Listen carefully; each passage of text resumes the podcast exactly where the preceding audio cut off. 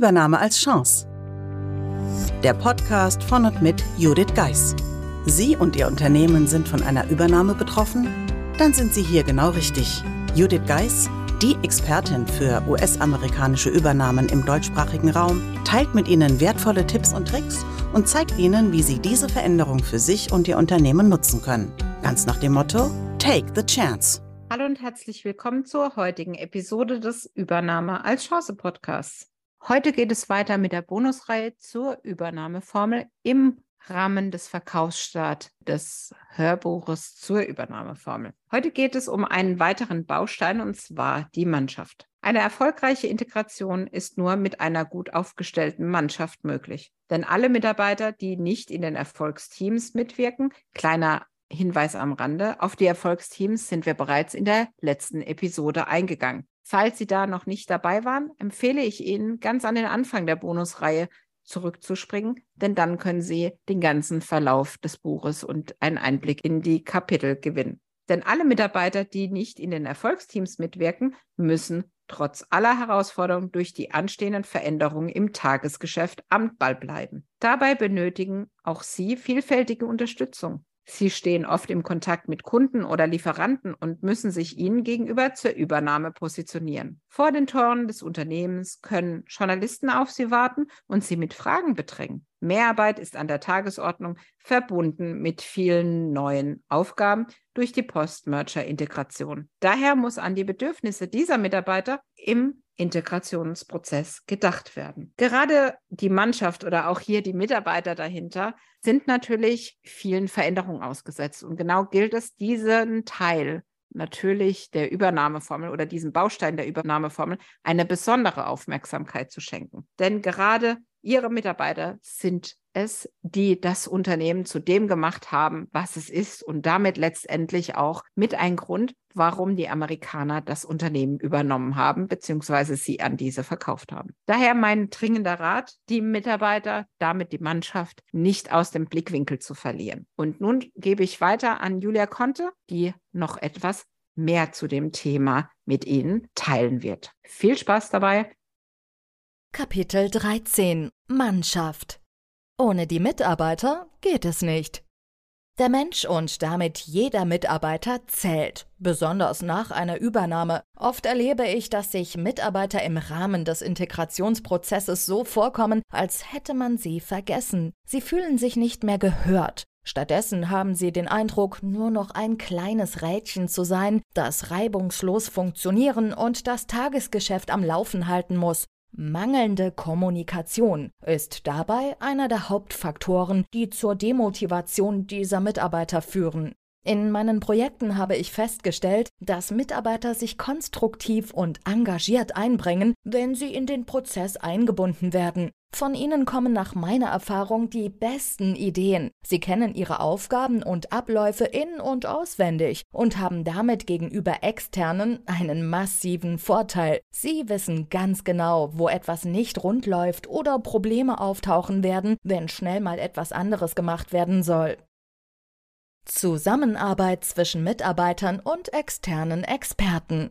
Wenn Sie externe Experten in Anspruch nehmen, stellen Sie diese vor Beginn Ihrer Tätigkeit vor, erläutern Sie die Aufgaben und Herausforderungen und binden Sie Ihre Mitarbeiter von Anfang an ein. Im Zweifel weiß ein Externer nämlich nicht, wo der Teufel im Detail steckt, wenn er einen Vorschlag macht. Deshalb ist das Vertrauen zwischen externen Experten und Mitarbeitern so wichtig. Nur in einem offenen Austausch und wenn Einwände ernst genommen werden, entstehen Lösungen, die wirklich zu Ihrem Unternehmen passen. Sie als Geschäftsführer oder Verantwortlicher in einem Teilprojekt sollten das Feld nicht anderen überlassen und nur noch vom Schreibtisch aus entscheiden. Sie sollten auf keinen Fall den Eindruck erwecken, dass Sie sich ganz auf die Experten verlassen. Bleiben Sie mit den Mitarbeitern im Gespräch. Sie werden dabei immer wieder wertvolle Details erfahren, die Ihnen Probleme ersparen und zu besseren Ergebnissen führen. Feedback und Unterstützung. Nehmen Sie das Feedback von Mitarbeitern ernst, wenn Neuerungen eingeführt werden. Dies gilt vor allem für die Rückmeldungen derjenigen Mitarbeiter, die künftig Nutzer dieser Neuerung sein sollen.